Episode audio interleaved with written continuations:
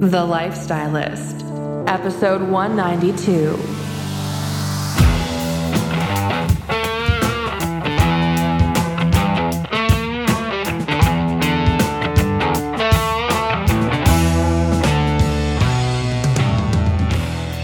I'm Luke Storey.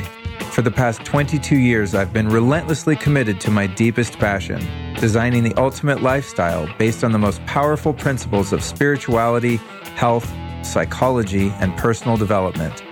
The Lifestylist Podcast is a show dedicated to sharing my discoveries and the experts behind them with you.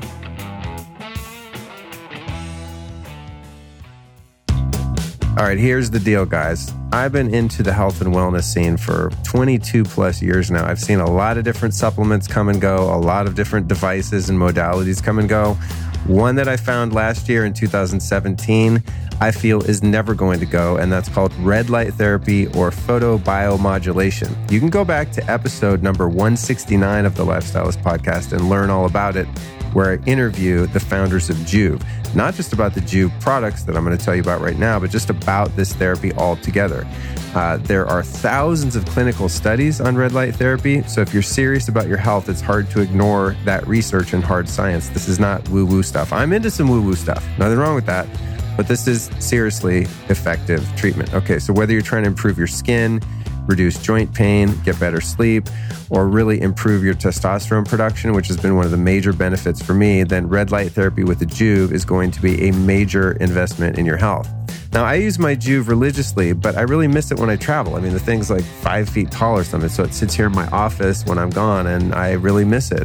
I want to hug my Joovv. So that's why I'm super pumped about their new handheld device. It's called the Joovv Go, and it gives you all the same Joovv red light power, but it fits in the palm of your hand so you can take it anywhere. And you can also kind of use it, you know, spot use it like in certain areas. Like for guys, I'll just give you a little hint. If you're trying to raise your testosterone, you use it down in the nether regions. I know it sounds weird, but that's what a lot of the science is actually about. So to check out the Joovv units, whether it's the modular ones like I have or the handheld, all you have to do is head over to joovv.com forward slash Luke. That's J O O V V dot com forward slash Luke. And once you're over there, you're going to see a special bonus the Joovv team is uh, hooking you up with if you're a listener. So just use the code Luke at checkout and you're going to get a free gift. So that's joovv.com forward slash Luke and use the code Luke at checkout. Let's talk about one of the most badass health products in the world and one that I use quite literally every day, especially when I travel. So, Organifi is how I upgrade my nutrition when I'm on the road. Now, every single person should have a green superfood supplement in their life because if you're anything like me, you got to be honest with yourself. Like, are you actually eating enough vegetables, enough greens? Probably not as much as we might need. So, you know, who has time to like run to the farmer's market and get fresh organic vegetables and greens and juice them and all that stuff? I mean, it's lovely if you, you know, you can roll like that, but let's face it, it's hard to do that at home, let alone when you travel. So that's why I love Organifi. They've got a green juice powder that is legit delicious. It's super easy to mix up. It's not all clumpy and goofy. You know, some powders you try to throw in a, you know, in a glass and stir them with a spoon and it won't work. That totally sucks when that happens. It's super annoying. So I love Organifi, and you can find everything they do over at Organifi.com forward slash Luke. If you use the code Lifestylist, you're going to save 20% off your order. That's Organifi with an I, Organifi.com forward slash Luke. Good place to start is the green powder, man. Organifi green is legit, delicious, super good for you, super energizing, and very easy to travel with if you get the little travel pack. So, Organifi.com forward slash Luke is where you want to go. You are now tuned in and turned on by the Lifestylist podcast. I'm your host, Luke Storey. You can find out just about everything there is to know about me over at a little website called lukestorey.com. Today's guest is Brendon Marotta, the director of the award winning feature length documentary American Circumcision. And let me tell you, like some of the other episodes we've been throwing out here in 2019, this one is a mind blowing conversation, not only due to the rather controversial topic of circumcision, which I like to refer to as just what it is male genital mutilation but because Brendon is very courageous, passionate, and knowledgeable.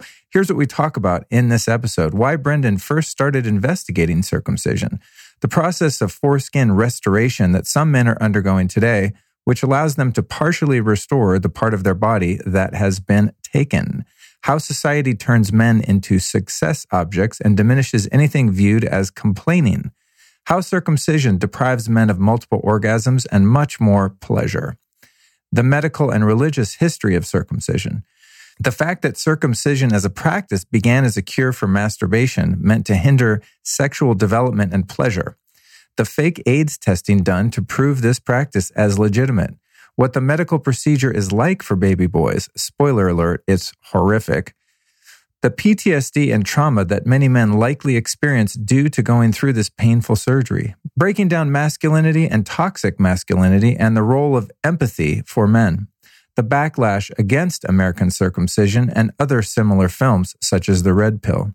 So today's show is one that I've been wanting to cover for a long, long time. Uh, my friend Daniel Vitalis did a couple episodes of the podcast he used to have, which, by the way, it's still up. You should go listen to it, called Rewild Yourself. And uh, this was something I never really thought about as an American man uh, it's just kind of the way it was when you're a baby and you grow up that way and you don't really give it much consideration. And thanks to Daniel, I started really considering this and many other practices in our quote unquote civilized modern life and uh, found this one to just be deeply disturbing. And I was so thrilled to encounter Brendon, I think first through Twitter and then watching his film on Netflix. By the way, obviously, we're going to talk about his film, but right up front, I want to say you got to go check out this film uh, on Netflix wherever you can find it. And uh, I was just stoked to find someone who was really able to give you know some some real uh, background on this and really do his due diligence and research on this practice and where it came from and why we do it and why we think we do it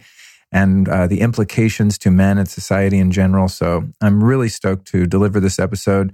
Uh, it's somewhat controversial, so obviously, if if you have kids in the room, I, I don't think it's particularly vulgar or profanity laden, but it is, you know, somewhat of a mature topic. So keep that in mind.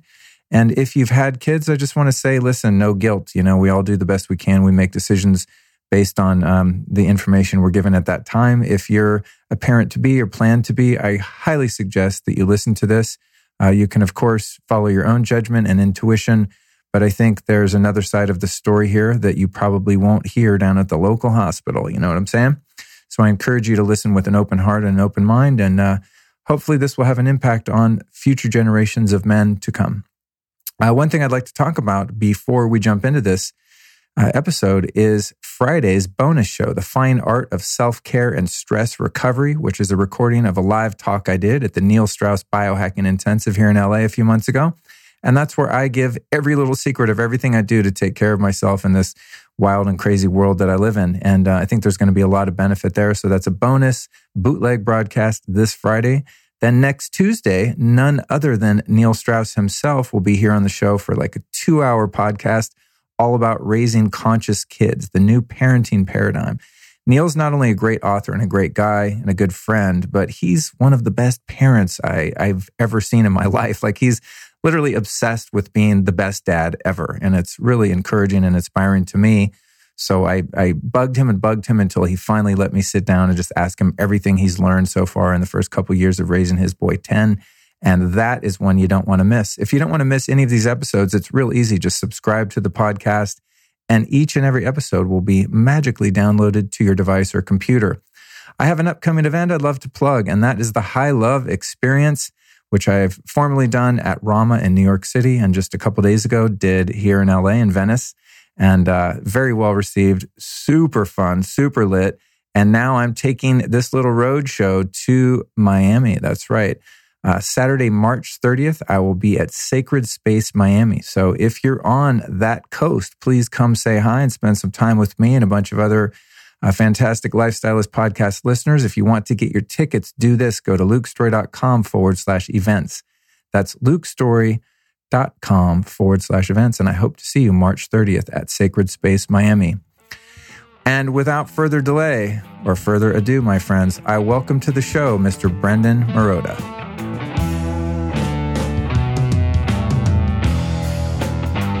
Dude, welcome to the show, Brendon. Really good to see you here on the uh, computer I'm staring at. Thanks for having me on. Yeah, for sure. I'm glad we're able to do video too. I did one last night and uh, the guy was in New Zealand And, you know, obviously I, I was forced to use Skype uh, to do the interview, but it was so difficult to take nonverbal cues. So I found myself, we kept kind of stepping on each other and interrupting each other because you can't tell when someone has kind of set back in their seat and is now taking a pause to allow you to take advantage of the beat and jump in. So glad I can see your mug. Yeah. So, dude, we're going to be talking about uh, the practice of I mean, people call it circumcision. I just call it what it is male genital mutilation. And, uh, you know, I don't want to dance around the topic. Uh, you've done a fantastic film on this. I've been waiting for someone to put out some content on this particular topic that's uh, accessible. Your film very much is. I want to know what first led you to go down this path. It's a very niche sort of health and social topic to tackle. And not only that, as I'm sure we're going to find, somewhat challenging you know, uh, to present to the public because it's something that people have very strong opinions about. So, how did you get involved in the whole topic of circumcision to begin with? So, I think like most Americans, it was not something that I thought about. Um, and when it came up in my mind, it was sort of like, well, that already happened. So, and there's nothing I can do about it. So, why think about it? Which is weird if, you know, because this issue affects people on such a scale in such a personal way. I mean, this affects every man in America, every partner of a man, every parent and child, and yet we don't talk about it. And, I think if there was another issue that affected people that profoundly, that deeply, that personally, because it's not just affecting us on a social level, it's on the most personal level possible, right? Your body and the most personal part of your body. Um, if there was another issue that affected people like that, we would talk about it all the time. It would be seen as the most important issue in the country. It would be seen as on par with all of the other big issues that people talk about, like gun control and politics and uh, social issues and things like that. But because it has this sort of taboo nature, be, I think because it hits people so personally, they're afraid to talk about it. And, and that's how I was even when I first learned about it. I went through a period in my life where I was letting go of a lot of childhood patterns that didn't serve me. I was um, doing a lot of what you might call inner work. Um, and when I would run across this topic, like I said, I always thought, well, there's nothing I can do about that now. And it makes me kind of uncomfortable. And it also didn't seem like something I could change. You know, with when it comes to my beliefs or my patterns or even things like my diet or health, I, I can make a lot of changes there. And I'm comfortable doing that. But this one was like, well, I don't know if I, you know, I didn't feel like I had control. And, and you know, shocking a film director with control issues. and that should surprise no one who's worked in the yeah, film industry. a bit of that. Um, but, uh, you know, I just sort of thought, well, I'll just out of sight, out of mind. But at the time, I, ha- I had a meditation practice, and I've had one since I was 18. And the type of meditation I practice is Zazen Zen meditation, which involves just sitting and being present with whatever's there. There's nothing mystical about it. It's just whatever you're, you're feeling, whatever comes into your mind, you just watch it and notice it. Uh, it's similar to what's now sometimes called mindfulness meditation. And during meditation, I had the word circumcision come into my mind. And it gave me this sort of cold feeling in the body. And I kind of felt all my energy drain down to my belt. I thought, that's really weird. But some part of my consciousness clearly wants me to look at this. So, I, you know, I pay attention to what comes up in that space. So I started researching when I got home. And one of the first things I found was something called foreskin restoration, where men take the remaining skin and stretch it over time so that they have a covering of that part of the body again. And I thought, okay, you know, you don't get all of the nerve endings back. You don't get all of the the functions and form of the foreskin back, but you get some. I thought that's interesting. My whole life I've been told there's nothing you can do about this. What else have I been told that isn't true? And so that led to, you know, just going down the the wormhole of learning everything I could about this and what one of my interview subjects calls the obsessive epiphany, which is the moment when you realize there's more to this issue than your culture has presented. You start reading everything about it and and watching everything you can on it and learning everything you can. And that research eventually led. That was your film. red pill. yeah, it, you know, I always I always wonder if I should even share that story because it's a bit of a strange one, and I don't think that. I think when people ask that, they're sort of curious. They're re- they're really asking is why should I care about this issue? Like they don't necessarily care about me or my personal story. But I, I would say that it it is the, it's going to affect everyone in a really personal way. I mean, it's funny because people will ask me, well, "Why'd you do a film about that? Why would you talk about that?" And then after we talk about it for like you know three or four minutes, they'll say, you know, I've never told anyone this story, but, and then something really personal will come out. Or, you know, I bet you've never heard anything like this, but, and then something that one of their friends had told them will come out. And what was interesting as I started working on this film is that a lot of people would tell me the same stories. And they didn't realize they weren't the only one who felt that way, or they weren't the only one who'd had that experience. Um, and so some of those stories are represented in the film, but I think that people have feelings about it. They've just never been given permission to share or talk about those feelings. And so part of the goal of the film is giving people permission to it's share their story. And, and um, just so you know, I don't think most people listening to this podcast would find um, the method by which you came about this realization strange. You know, I interview a lot of meditation teachers and talk a lot about metaphysics and spirituality and and I think it's quite common that we have these awakenings and epiphanies at different stages of our spiritual development. And to me, that's kind of the whole point, you know, is to get a more zoomed out, comprehensive perspective on the human life experience. You know, I, I had a, a similar kind of thing. Um, my, my first kind of red pill moment, which just, you know, is obviously for those, well, not obviously for those that don't understand, otherwise they wouldn't explain it. But from the Matrix, you know, it's like once you know this, there's no unknowing it. And for me, it was back in 9 11 when the first little YouTube videos started coming out about the, um, you know, the 9 11 plane wrecks and all this stuff the very first one was just about the Pentagon. And it was like, hey, have you ever noticed that there's no plane at the Pentagon? I was like, yeah, there is. It was on the news. I, th- of course, the news said that a plane crashed there. And then it's like, yeah, but did you ever see the plane? And so on and so on. And it, it was maybe a 12 or 15 minute video. By the end of it, I'm going, um, what the fuck? There's no plane there you know and you can go back and research this now. And you know of course if you're if you're like a 9-11 truther or get one of those labels people think you're nuts. But if you really look into some of these historical events or just cultural phenomena you find oh wow the story is a lot different. I don't know what the answer to the story is exactly but i know that the official narrative on so many things is actually just incorrect or incomplete or in some cases um, deliberately misleading so um, I totally understand that perspective. And I think I was just born with a really curious mind. And so when I come across something like this, where there's some degree of deception or, or misinformation, I become also pretty obsessed about sharing these things uh, with the audience. And that's one of the purposes for me of having the podcast is just saying, hey, let's take a look at something without just blindly going along with it. It's, it's part of my rebellious teenage rock and roll punk rock kind of attitude that I haven't let go of at 48 years old. And part of it's just like, God, so many people in human history have been harmed because they went along with the status quo and didn't question authority. And so I like to um, consciously, hopefully, question authority and look at things from a different angle. So I, I totally get that perspective. And I applaud you for having the courage to tackle something that's so taboo that people don't want to address and there's another thing about it too. And then, you know, obviously there's much more to cover from your end, but I've noticed recently as your film started to get more traction, you know, just hit Netflix, what, a few days ago, which congratulations. So I follow you on Twitter and you've been saying, Hey, you know, my film's now on Netflix. It's awesome. I'm getting, you know, a lot of reactions, some positive, some negative.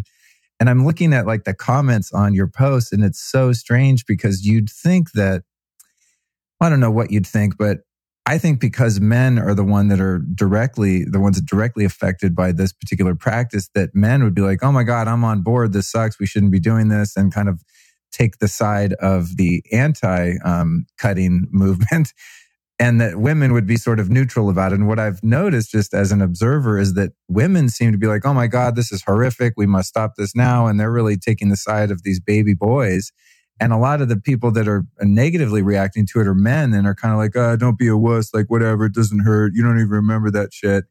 And I'm going, why are the men in defense of something that is so directly, uh, such a direct assault on their gender? It's, it's just psychologically so weird. And to me, it's almost like, it's kind of like a Stockholm syndrome thing but I, I, haven't got my head around it because it's only been a couple days since I've been observing this phenomenon on Twitter.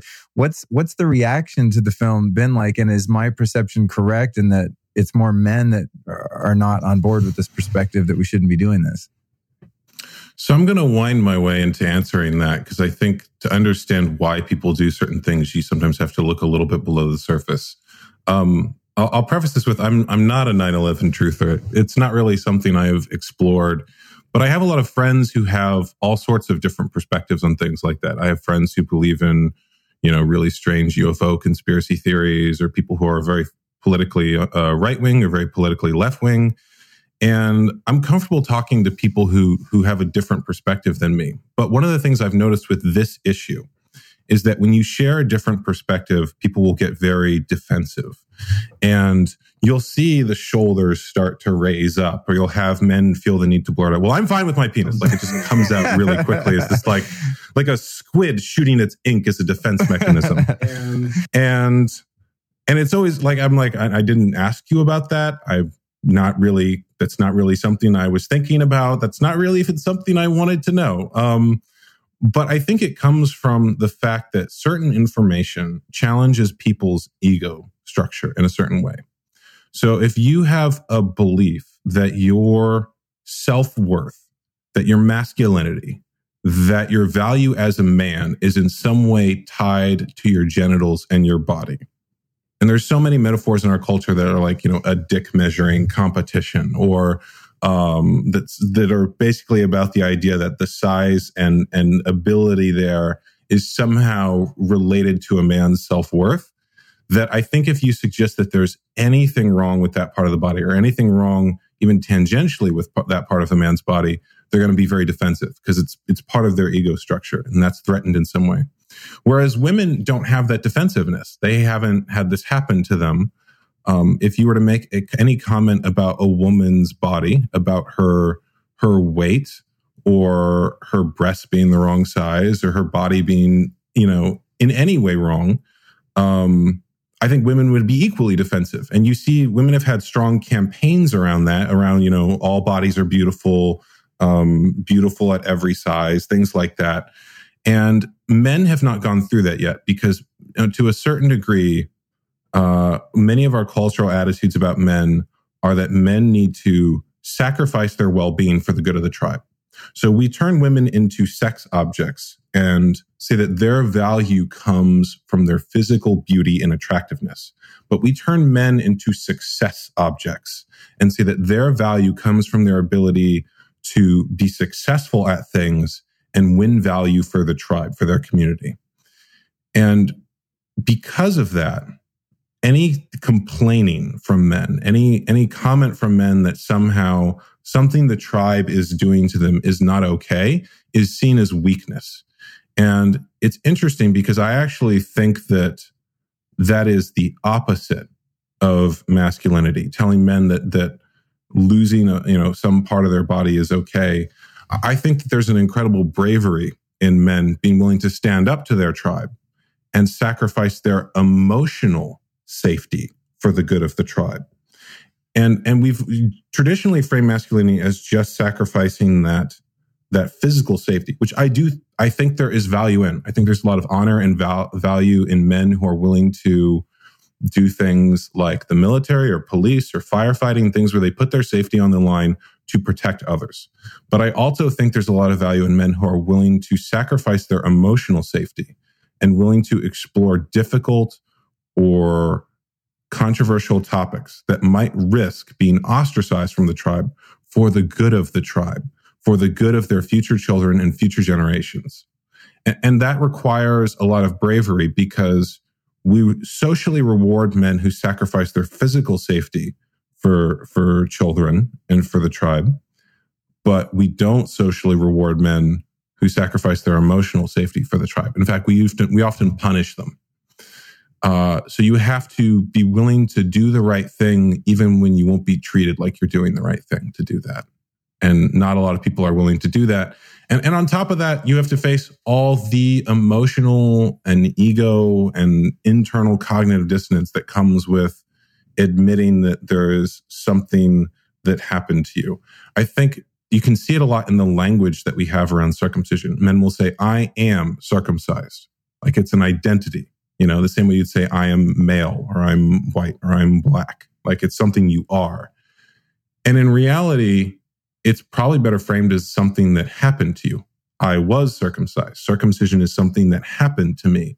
And I think if people were to shift it from a part of their identity and ego structure to simply a thing that happened to them then there might be other values that Wow, are more dude. aligned Well to their perspective. On. and fascinating. That's really interesting social commentary, and I uh, it makes a lot of sense to me.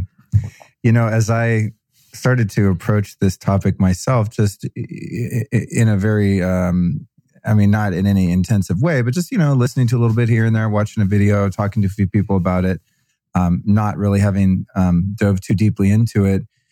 It started to kind of change my perspective, and then when I saw your film, just subjectively completely changed my whole world because growing up in the uh, culture that I did, born in 1970, you know, living in California, I mean, I wasn't really big into sports, so I didn't spend a lot of time in the locker room, but you know, I was exposed to pornography pretty early on and, you know, whatever. You go skinny dipping, you run around. I mean, I've seen my share of penises just from being alive.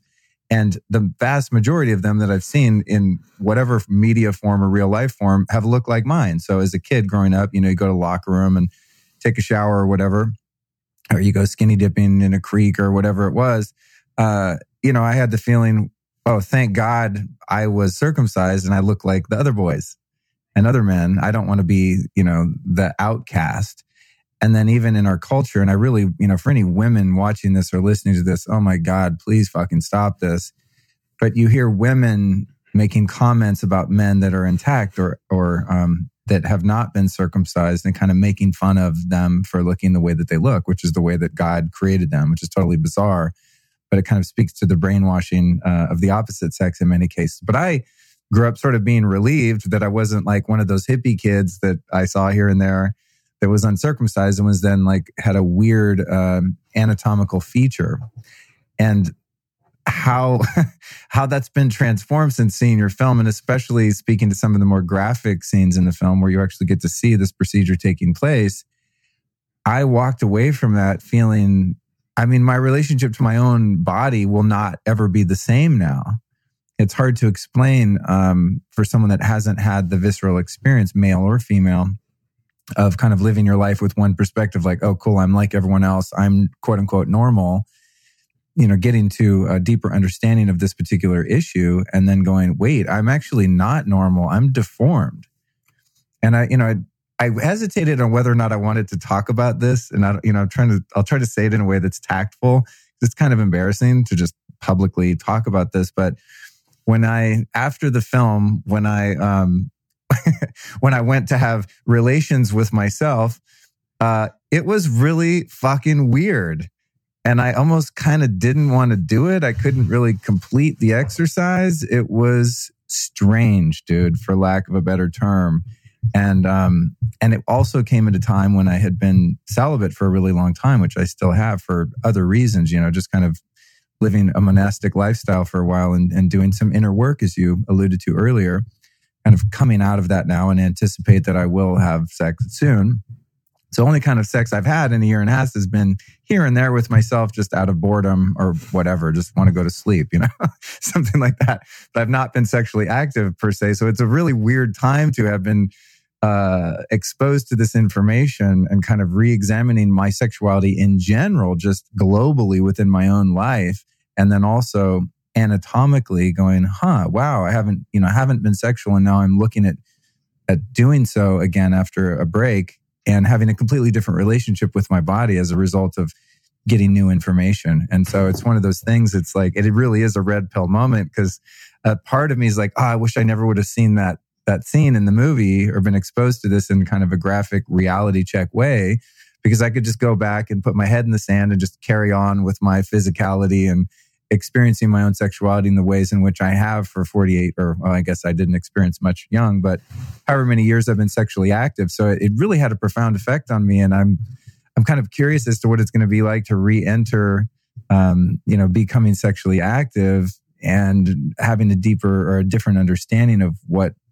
what's happened to my body. It's just, it's a very strange experience. So, I don't know if there's a, a, a, question in there. It's it's it's kind of just more of a, a testimonial as to the power of getting a new perspective. Um, I am curious though, and I'm not wanting to get into the history and like, of course, the whole practice. But have you gotten feedback from men like me that thought everything was cool, and now they're going like, "Wait, what the fuck happened to me?"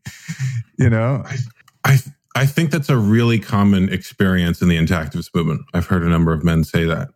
But I also think that if you're willing to go through the pain of realizing that, of actually looking at what's there and what's been done, there's going to be a better experience on the other end. So, one of the um, accounts that I, one of the people I really admire in the film is Soraya Mire, who helped get the um, federal law against female genital mutilation passed, which has now been overturned, but that's another story. Um, and she's a she's a circumcised woman. She received um, the most extreme form of female circumcision there is. It's without getting too graphic. Some people refer to it as the Barbie doll cut. Um, and she, in her book, The Girl with Three Legs, talks about having to learn to love her body again and love her sexuality and get in touch with that after having had so many traumatic experiences. So I think if you're really struggling with it, I would highly recommend reading her work because she went through something that I think most people would consider more extreme and has come out on the other end one of the most, you know, loving, wonderful people that I know. Uh, and I'll also say, you know, one of the things we talk about in the film is that women have a lot of knowledge of their bodies and they know that there's different parts of the body you can get pleasure from and that an orgasm from the clitoris is different than an orgasm from the G spot.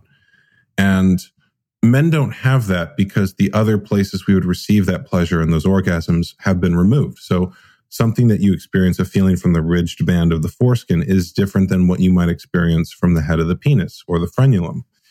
And I think if you're willing to actually explore what you have rather than doing what most men do, the general sort of, well, it feels good on my penis, right? And actually see, like, okay, how does it feel on the remaining foreskin? How does it feel on the frenulum? How does it feel on the head? That you'll, and see actually what you have, you'll become more in touch with the pleasure you have. And later, when you find acceptance around your body, around what you have, then you'll be able to experience more of what's there. And, and, yes, it is less than you might have had if you had been left intact, but you'll be more connected to it and more in touch with it. But in order to do that, I think you have to be willing to feel the whatever trauma or pain there might exist around what actually happened. I mean, this is the healing process that you have to you have to fully accept what's there and then uh, do what you can to shift that feeling and perspective while fully accepting it and being fully present with it and being okay. You know, that, that's the other thing about the healing process is that you have to be okay with it, feeling the way that it feels for as long as it needs to. People don't heal if you're with them like, okay, I'm going to be present with your feelings and change. Change. Why are you not changing? I'm being present with you. You need to change. Like, uh, you know, I'm feeling a little judged right now. Um, so I think if you're willing to be present with it, it's better. And, and that's been my experience that I feel like when it comes to my body and sexuality, I feel more connected to it now. Because if you've experienced any kind of trauma, there's a tendency to disassociate from the body and to um, not be fully present in it. And if you're willing to feel what's there, the bad parts, awesome, you're also able to feel the good parts more as well. Any type of trauma that you're trying to overcome. I've experienced that on different levels. So thank you for reminding me of that and helping me to apply that to this situation. I mean, I think that's kind of what I'm doing. It's I've gotten a little more used to the idea, but there was definitely an initial shock of like, uh, looking down, kind of like, what, what did I do? what do I do with this? You know? Um, let's get into a little bit of the, the, the history here, because as I've mentioned this, I was actually speaking to a couple yesterday, some friends of mine. Uh, one is a man from Denmark, and he didn't really have a lot to say about it. Uh, but the other woman was from Morocco, and she was Muslim and she's explained to me how this happens in her culture where if i got the story right that she was telling me her accent was a little thick but she was saying that it's months or even a few years into a boy's life in in her culture at least in her family where they'll they'll take the boy away and pretend like they're taking him on you know a fun little trip or to go shopping for toys or whatever it is go have it done and then bring him back.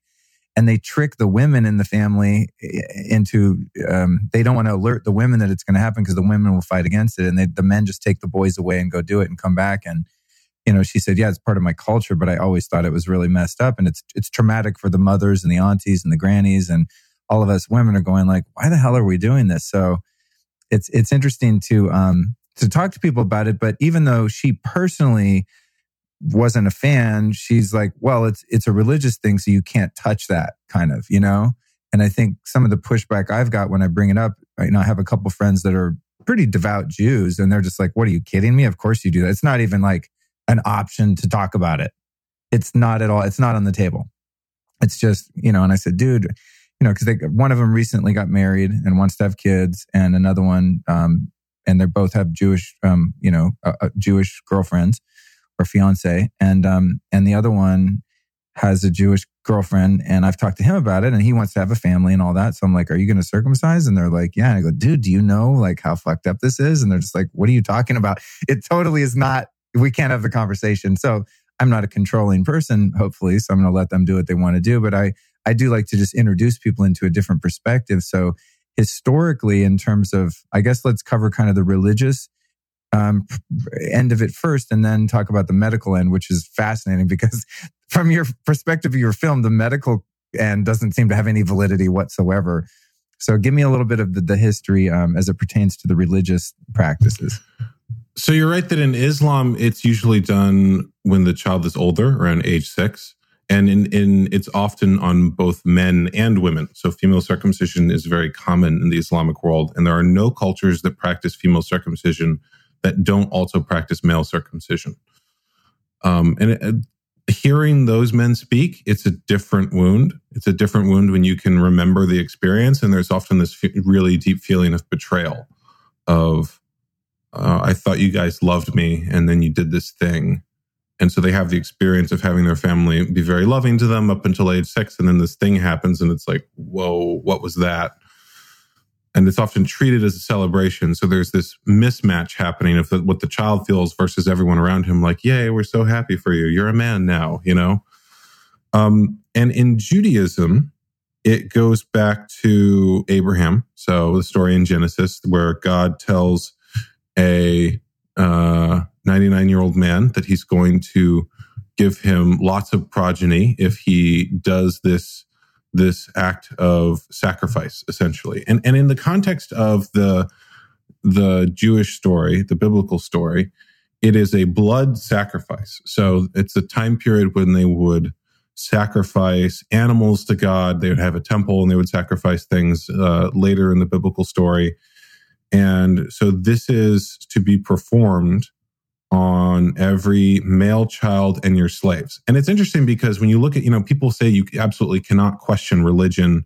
You cannot question that statement if it's in the book and you have to be able, you have to do it.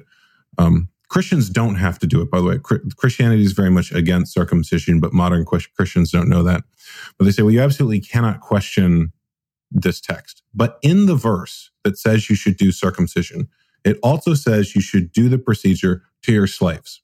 So, in other words, the verse is saying, we, okay, we all know slavery is good, but let me tell you about this new idea we have, right?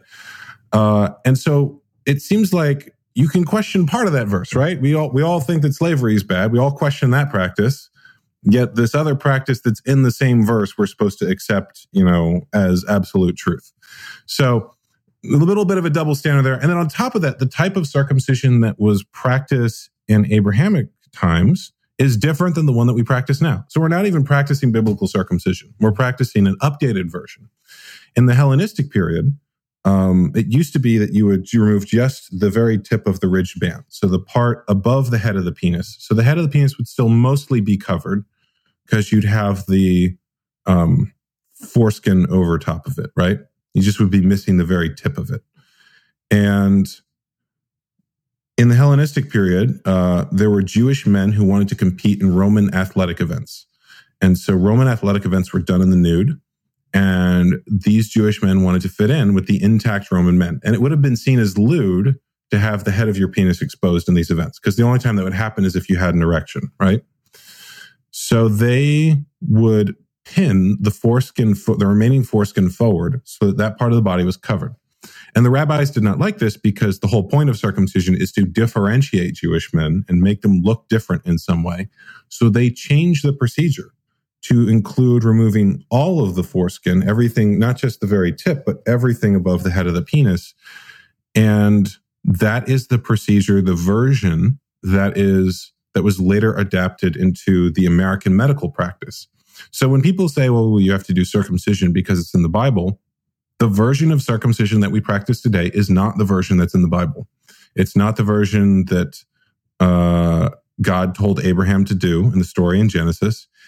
And on top of that, there are people who will say, well, you have to do it because um, I'm a Christian and it's in the Bible.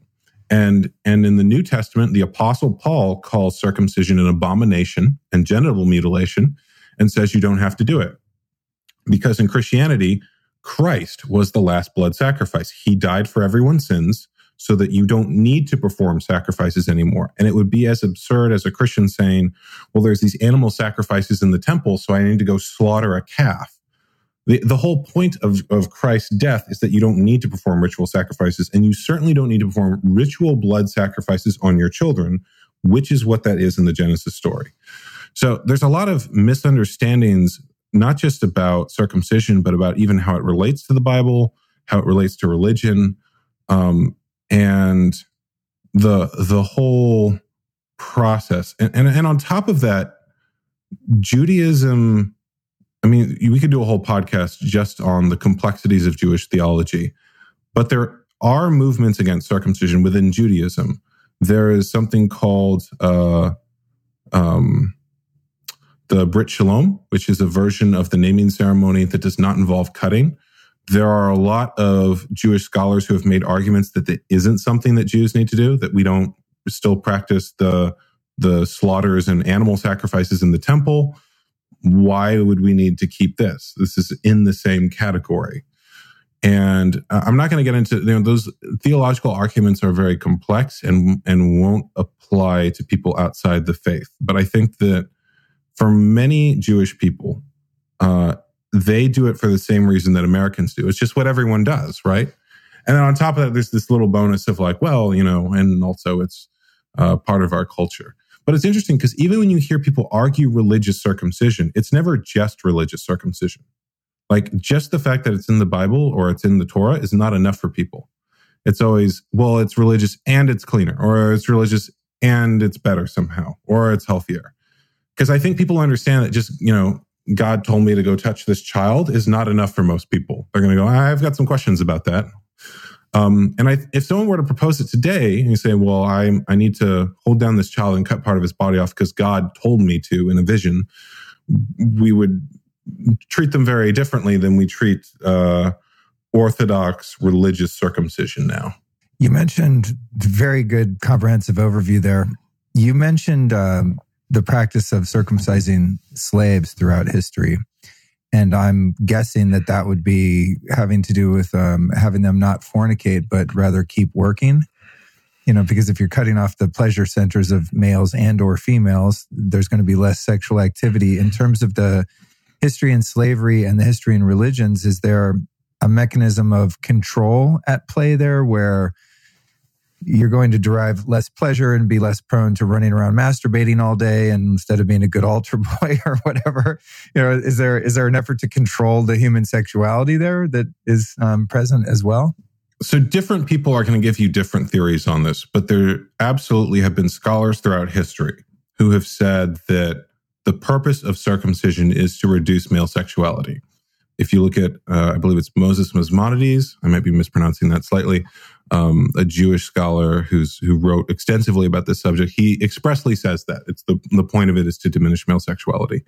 And if you look at the origins in American medical practice, it originally was to decrease male sexual pleasure. It, circumcision began as a medical practice in America during the Victorian era, when Victorian doctors believed that masturbation was the cause of a great many social ills, a great many health problems, and that if you could remove the most pleasurable part of a man's body, the foreskin, that you would decrease this harmful practice.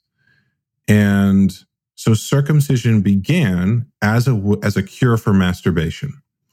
And it was very deliberately to harm the child's future sexuality and decrease the amount of pleasure he could feel so at least in America, that was that was the origin of it, and you, and that that narrative just dropped out after the '60s because they were still practicing it.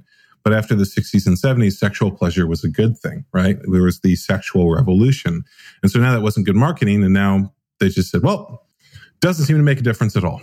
Uh, even though they're they're marketing, they're not not just their their research, but their marketing for the previous years had all said it's designed to reduce sexuality. Oh, that's interesting. Uh, one of the the most impactful parts of your film was the guy who I forget his name, but he's sort of a speaker, performance artist uh, type of character, and um, apparently demonstrates and and um, explains how he's able to have all of these different types of orgasms because he's intact and hearing him describe the experience that he had, I'm going like, I've never felt anything like that. I have no idea. You know, multiple orgasms, all different types of orgasms, akin to what a really tuned in female would report. You know, being able to have, as you said, um, not only uh, clitoral orgasms but G spot or um, cervical orgasms, etc. And he sort of explained his anatomy in the same way. And I'm sitting there going, um, damn, that sounds awesome. you know, I'm never going to have that experience. Uh, what do you happen to remember that guy's name? The um, one people can look. So you're Glenn Callender in the film, the Canadian Foreskin Awareness Project. And uh, yes, he he is able to do that. And there's video of you know it's funny because a lot of people say that's not possible. Like, well, there's a video on the internet if you're really curious, if you really actually want to see that. I I don't show it in the film for your more uh, you probably don't have a lot of people who are squeamish about sexuality watching your podcast, but for those who are, it's it's not on screen. Just FYI. Um, but yeah, it's again, it's similar to women. There are women who can't orgasm, and there are women who can have dozens of orgasms, and it just depends on how tuned into her body a woman is. And, and I don't think a lot of even a lot of intact men can because we don't talk about the male body. We're not aware of it. We don't actually explore it that way. And when men do, for most men, at least in the West, in America, there's a scar on that part of the body that changes the experience in some way. And I, do think that there is some possibility of getting that back in the sense that, you know, there's, there's people now who are talking about, um, force. So there's foreskin restoration where men stretch the remaining skin over time. And the men who've done that report that they're able to have full body orgasms again, that it is a very significant difference. Um, there's one man who's sort of a legend in the foreskin restoration community who was circumcised as an adult. So he'd had sex intact, uh, got circumcised, and then realized the difference and restored his foreskin, stretched it over time. So he's had sex all three ways. And what he said is that circumcision or, or that sex intact was a 10, circumcised was a three, but restored was a seven. So those complex nerve endings in the ridge band and the foreskin you can't get back, but you can get the covering back. And that covering comes with the gliding ability over the head of the penis. And so there is a significant difference. There's also now people talking about what's called foreskin regeneration, which would be using regenerative medicine and stem cells and things like that to regrow the part of the body fully. So there's been people who've had like, you know, their finger cut off or even their hand cut off and regrown it with stem cells and things like that. There's a new regenerative medicine field. And so people are talking well, why couldn't you do that with the foreskin? This is a, this is a, it's even a, really good opportunity for people who are interested in the technology to test it because there's not a lot of amputee victims you can test this on, but there's a lot of men who've been circumcised, right? And I think that not only is this technology possible, but I think it might even already exist. You know, there's a team in Hong Kong that regenerated a female vagina fully, the whole inside of it.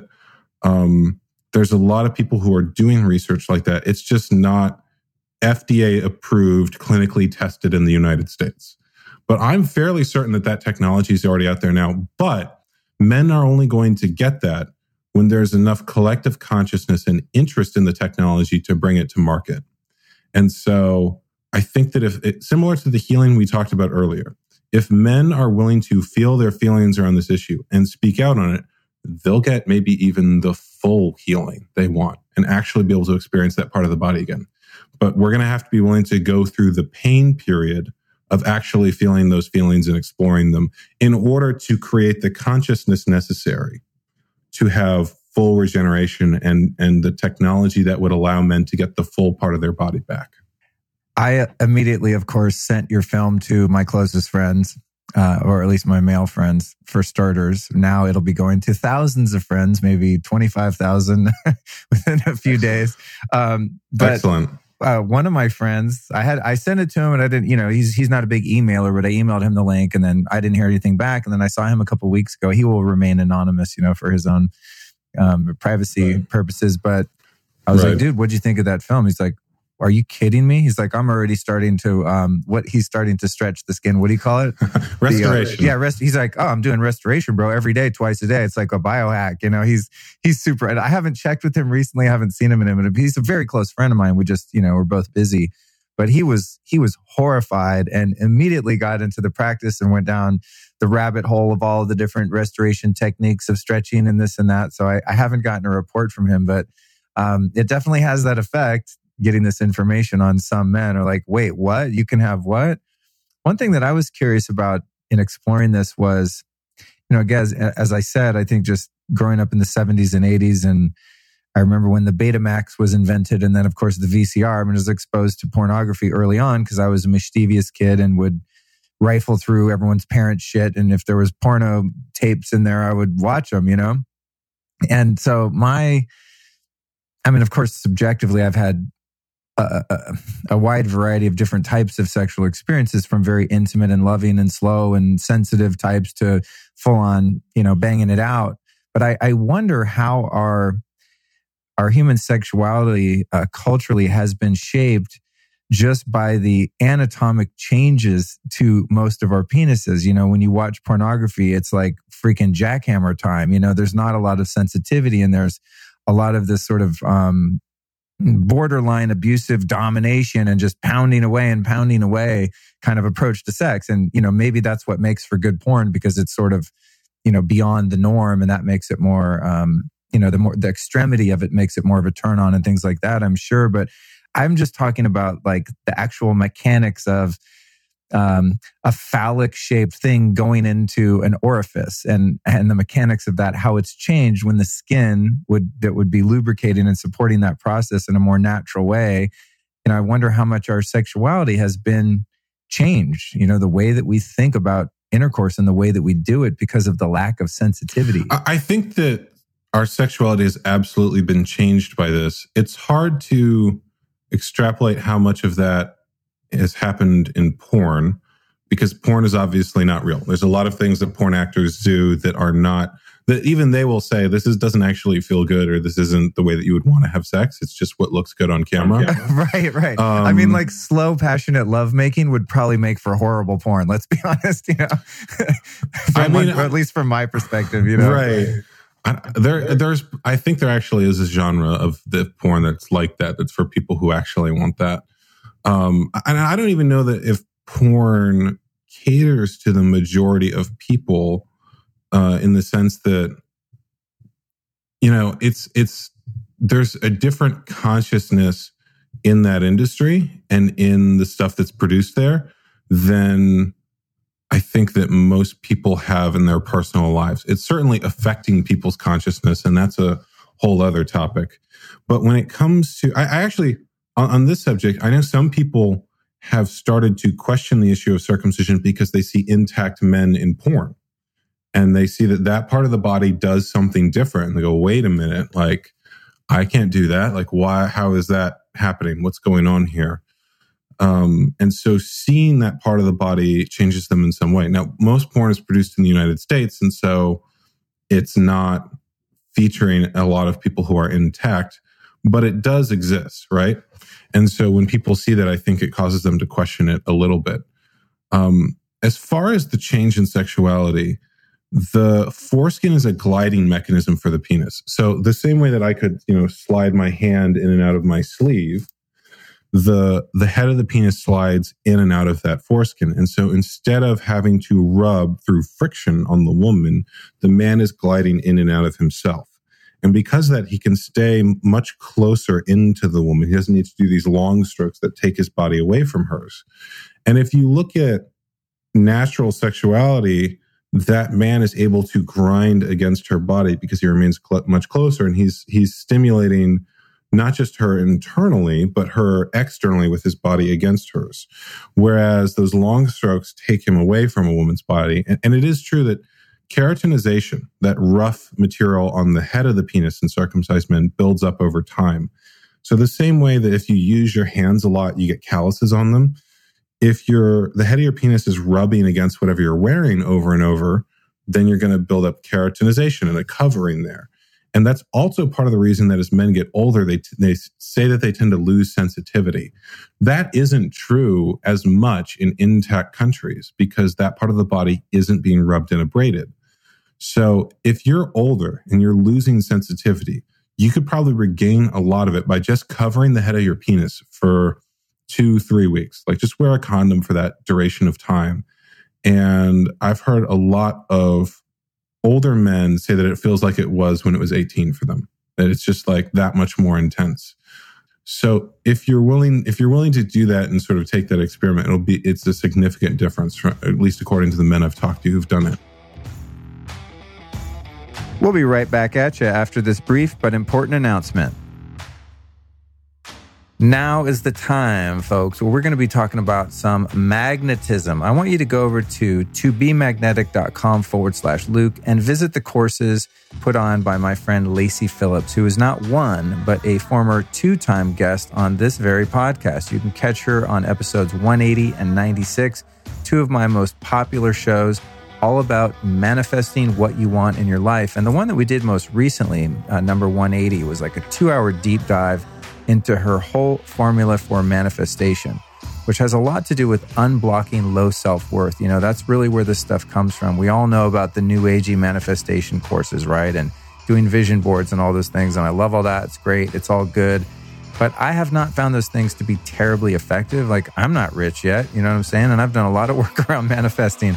And it really has to do with using psychology, and neuroscience. We've got to get in and reprogram the mind. And that's exactly what Lacy Phillips does in her courses at tobemagnetic.com forward slash Luke. She takes you through these guided meditations and quite literally hypnotizes you to jar loose those whack ideas and experiences that you've had in your life that are blocking you from abundance, whether that be calling in a new partner, money, career, whatever it is. So go to tobemagnetic.com forward slash Luke Enter the code Luke to save an additional 10% off these already affordable courses that are only going to take you about 20 minutes a day, and they are going to seriously change your life. That's tobemagnetic.com forward slash Luke. And now back to the interview.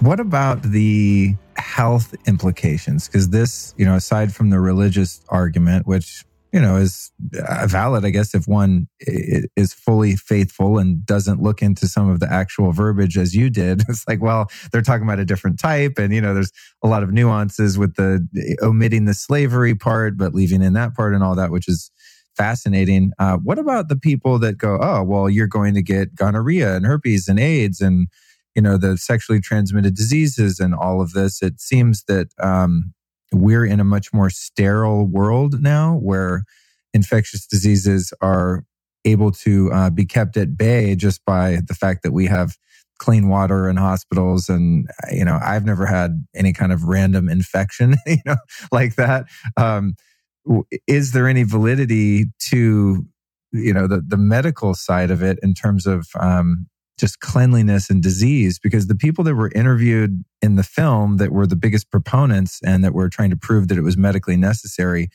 were so vapid and um, obviously either incompetent or just really lacking in integrity and being attached to some idea for some other incentives.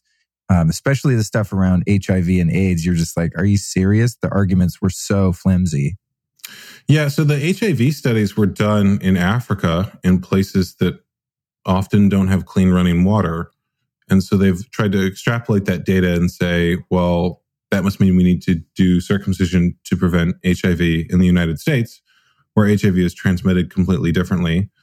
And there's a lot of issues with that data. And it would take it would take a very long time to go through each study and break down the data. But on all of those, Um, there's data to suggest that female circumcision, circumcised women, do not have the same high rates of STDs that American women do. You know, like you wouldn't make the argument that, well, maybe we should start practicing that. You would say, well, women have the right to make their own choices about their bodies. Even, even if that data was true, we shouldn't do it. And we don't frame any other part of the body that way. We don't say, well, what are the health benefits and risks of chopping off your ear or removing your eyelids? You know, you'd have a lot less nose infections if you chopped off your nose, right?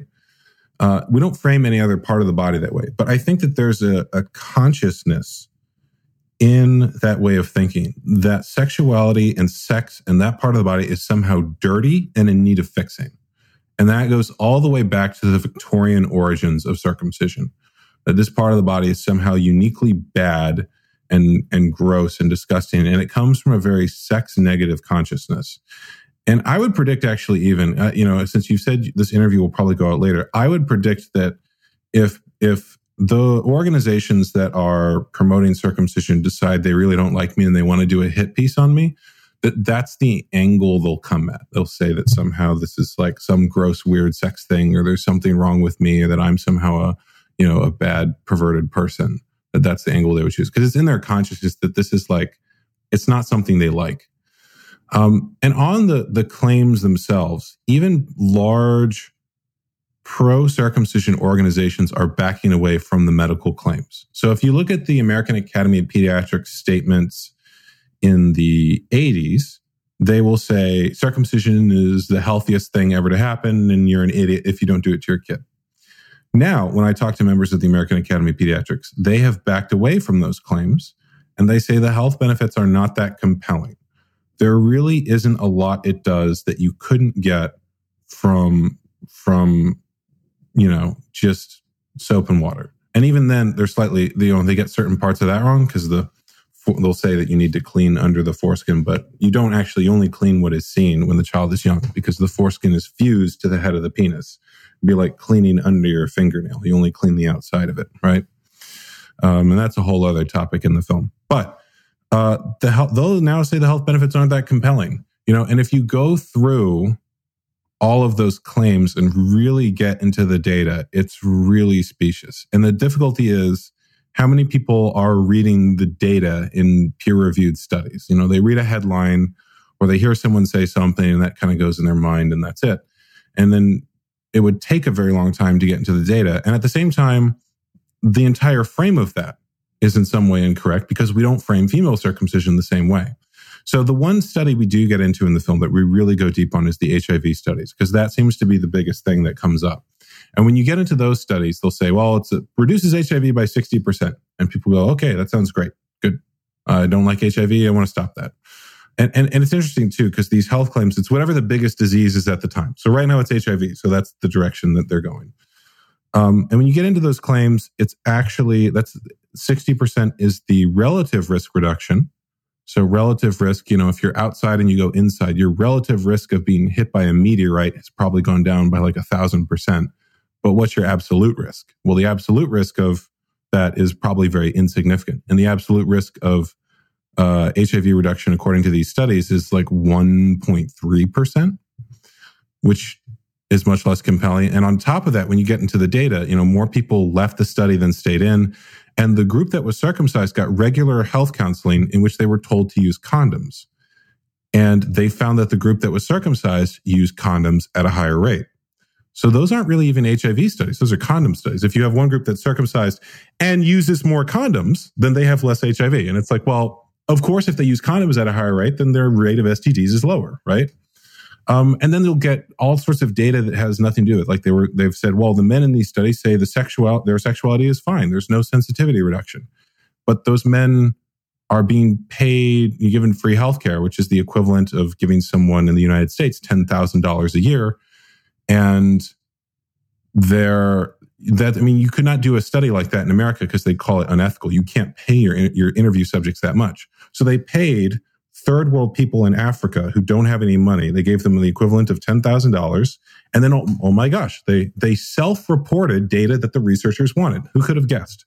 Um, and then on top of that, all the sexuality data is self reported. So I mean, self reported data, there's no sensitivity test, there's no actually seeing the nerve endings or any measurement. It's just, do you feel fine?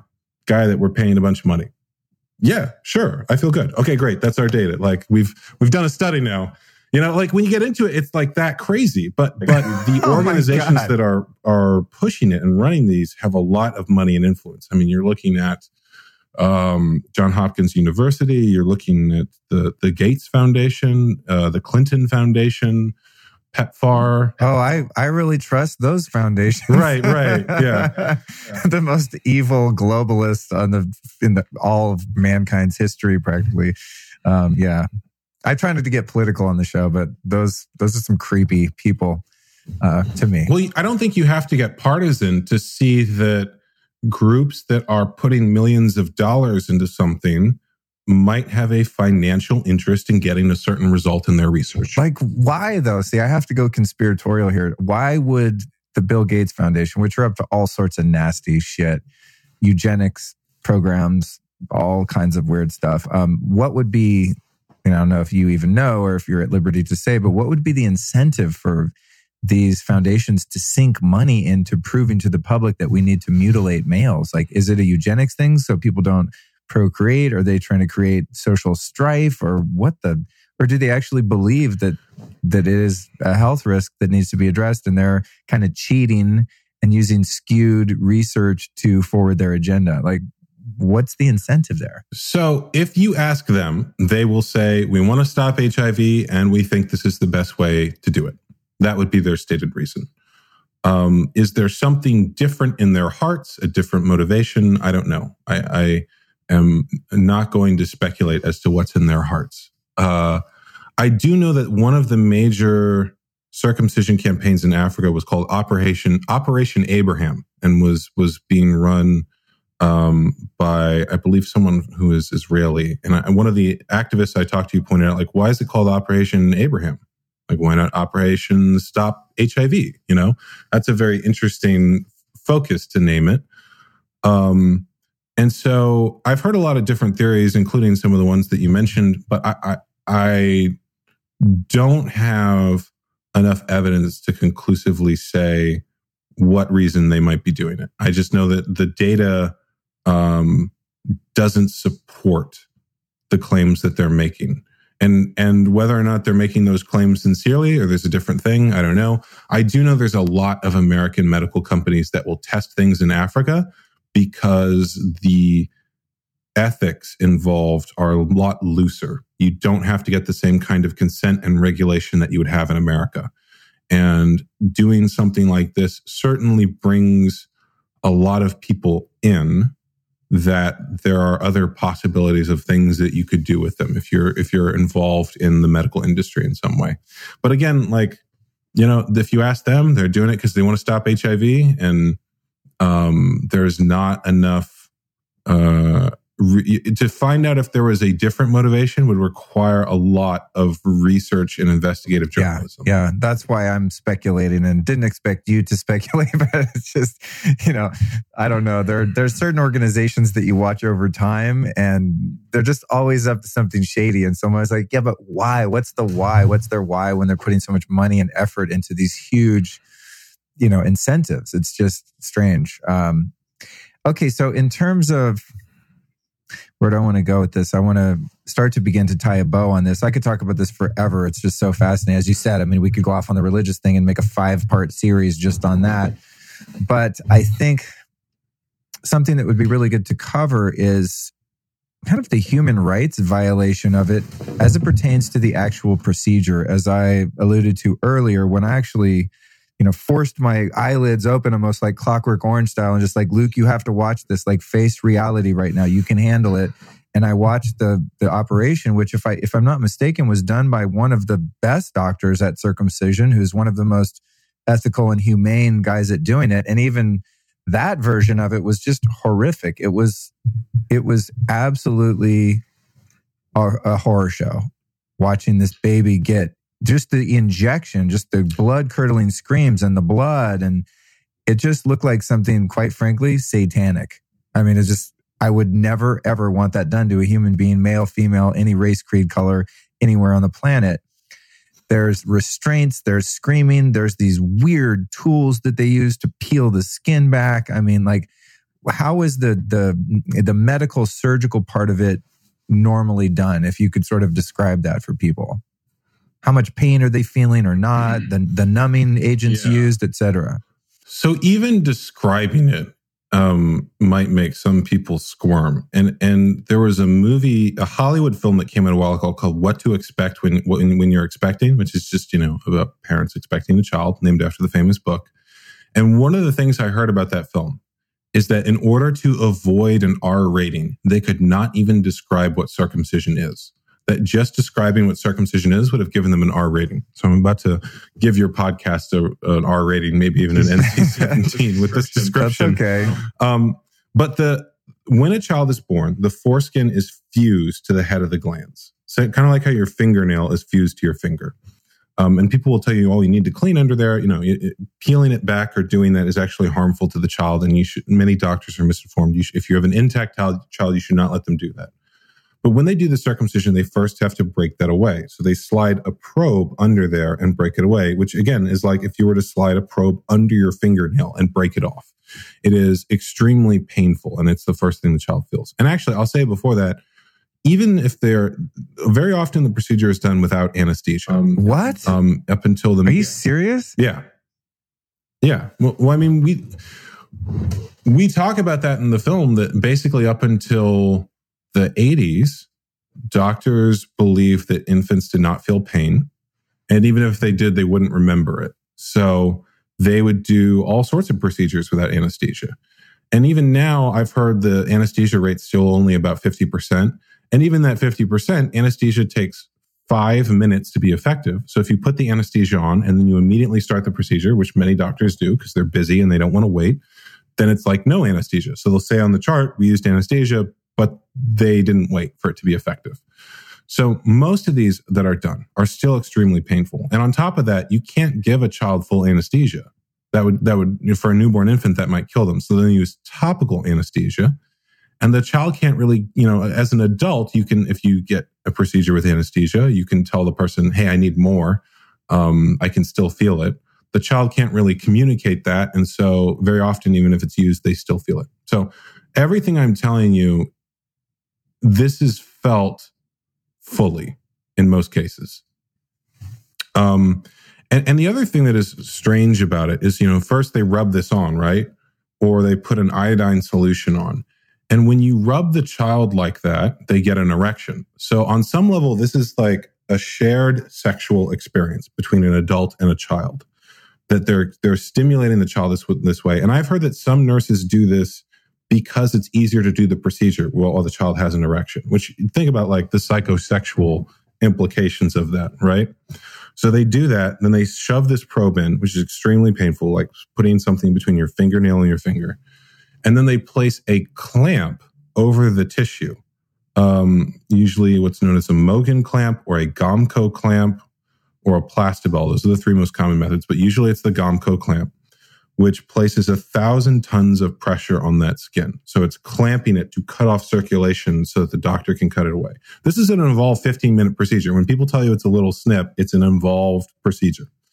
And the, the you know, even though an adult might not have to sit through this or might skip this or might be uncomfortable watching it, the child can't, right?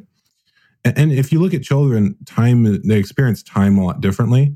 You know, they're they're new to the world. They don't know how long this is going to last. Like this is their existence for the time it's happening. They're they're not able to process the world the way that adults can. Um, and then once that clamp has been on for about five minutes, then the doctor slices the skin away. And usually there is a bloody wound over the top of the, the penis. I mean, that's all scar tissue above the scar line after this point, because when it's, you know, like just like if you were to rip your fingernail, well, there'd be scar tissue there. There's scar tissue um, now on the head of the penis. And they'll tell parents you have to like clean the wound essentially for the next couple of days. I mean, that's not something I think even most parents think about or know. I've heard of um, babysitters or people who are have friends with infants Yeah. who like open the diaper and there's like blood and they're like, what the hell is this? It's like, oh, it's left over from the circumcision. A friend of mine just had his kid, um, or no, they, I think he had his boy circumcised six days after he was born. Mhm. Came home, took off the diaper, and it was just a freaking horror show, just covered in blood. You know, and I didn't, I was, he had already done it. So I didn't want him to feel guilty. I was gonna be like, dude, you're not supposed to do that. I mean, it's done. So it's whatever. I didn't, I just left it alone. But he just happened to be Right. talking about it. I was like, oh God, I wish I would have gotten to him three years ago, you know? But anyway, carry on. But I mean, that's that's the procedure, and then the because it's a wound healing. You know, when the child goes home, even after the if there's any anesthesia used after it wears off, he's still in pain. So for the first several weeks of life, that formative time when you're you're learning about the world, he's receiving pain in that part of the body for no reason. I mean, did, you know, people will debate like, is there a psychological impact later? And it's like, how could there not be with that experience? This is Yeah. this is the thing when I've talked to more narrow-minded people about this issue. Again, not so much women. They they immediately kind of go, "Oh, duh, yeah, well, I would never do that now that I know." But men, one of the things they'll say is like, "Oh, you don't remember that? Don't be a pussy, bro." It's like this macho thing like, "Oh, you know, you can handle it. Be a man. You don't even remember that. You're so young, you can't feel pain," kind of thing. And I'm like, the reason that you're such a meathead and an idiot is because you were circumcised, probably. You've been desensitized not only to your own body, but just to the plight of other humans going through the life experience, you know? Well, men get a lot of cultural conditioning around that. Like, in order, like we talked about earlier, how men are socially rewarded for risking their physical safety for others. Doing that sometimes requires, like, the way that society has conditioned men to do that is to suppress their emotions. So, if you go into battle as a soldier or something like that, then you're afraid. Like, there's a part of you like, maybe I don't want to kill someone. Maybe uh, I'm scared. But you have to suppress those emotions. So, in order to get men to do the tasks that society wants them to do, we, we condition men not to pay attention to their feelings. And if you look at what is actually useful uh, if you're a warrior, um, I actually think that there is uh, empathy is incredibly useful even to men who are warriors to be able to understand your opponent's perspective and how they think and what they're doing and anticipate what they're doing is incredibly useful. Uh, I have a friend who's really into martial arts and he talks about how men are told, taught essentially to like stiffen their bodies, like you tense and you like grit your teeth and bear it. And if you look at martial arts, you want to be really flowy with your body. You want to be absolutely loose so that you can respond immediately to a situation. So the ways in which we condition men are useful if you're trying to get men to do something that goes against their conscience and their true self. And they're not very useful if you want whole men, if you want men who are actually in touch with their inner compass. And that, that conditioning goes throughout life. I mean, we tell men, um, you know, to, to be a man and then endure other things. We tell them that, uh, on the battlefield. We tell them that throughout their life. We tell them that at work. And then we're like, oh, why, why are men not good at expressing their feelings? Like, what, what could this be? You know, but it's, it's that social conditioning. And this is in some way the first. Well, I absolutely believe that this is uh, a PTSD situation and that this is at the root of a lot of mental health issues for men. I just don't see how you could experience that. See, it's like if something's out of, you know, I've done so much personal development work too, where you're really looking back as far as you can go into your memory and you have your conscious memories, which for most people start, you know, three, four, five years old, something like that. I mean, I have a couple just very vague memories, maybe from three years old or something like that. But just because we don't remember it with the conscious mind doesn't mean that it doesn't exist in the subconscious mind. Everything you've ever experienced is housed in the subconscious mind. This is proven. So this isn't something that's, oh, I was six days old or I was three years old or whatever it was, depending on cultural norms of this practice. You remember that shit and it has an impact on you. And, you know, I, I'm not going to tell anyone else how to live their life, but there's so much talk now about this concept of toxic masculinity, which I don't even know what that is. I, I personally think it's toxic femininity in men because when men are assholes and rageful and freaking out and being violent, they're actually being feminine. They're totally captured by their emotions and being hurtful and harmful. It's a little bit of different perspective. But, I, you know, I get it. There's sexual predators and pedophiles and rapists, and males are up to all sorts of nefarious shit, as are some females, obviously.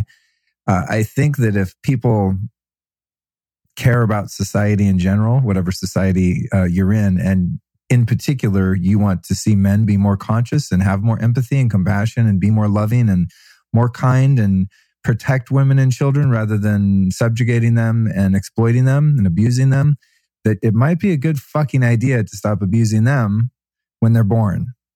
I mean, seriously. And that's why I was so excited to interview because this, to me, this is a huge social issue because I understand how the mind works. And I'm someone that's experienced a lot of trauma, man. I was sexually abused by a couple men when I was a kid and it shaped my whole life, dude. I mean, I've been working to, I've been working to heal from that stuff forever. And and I don't know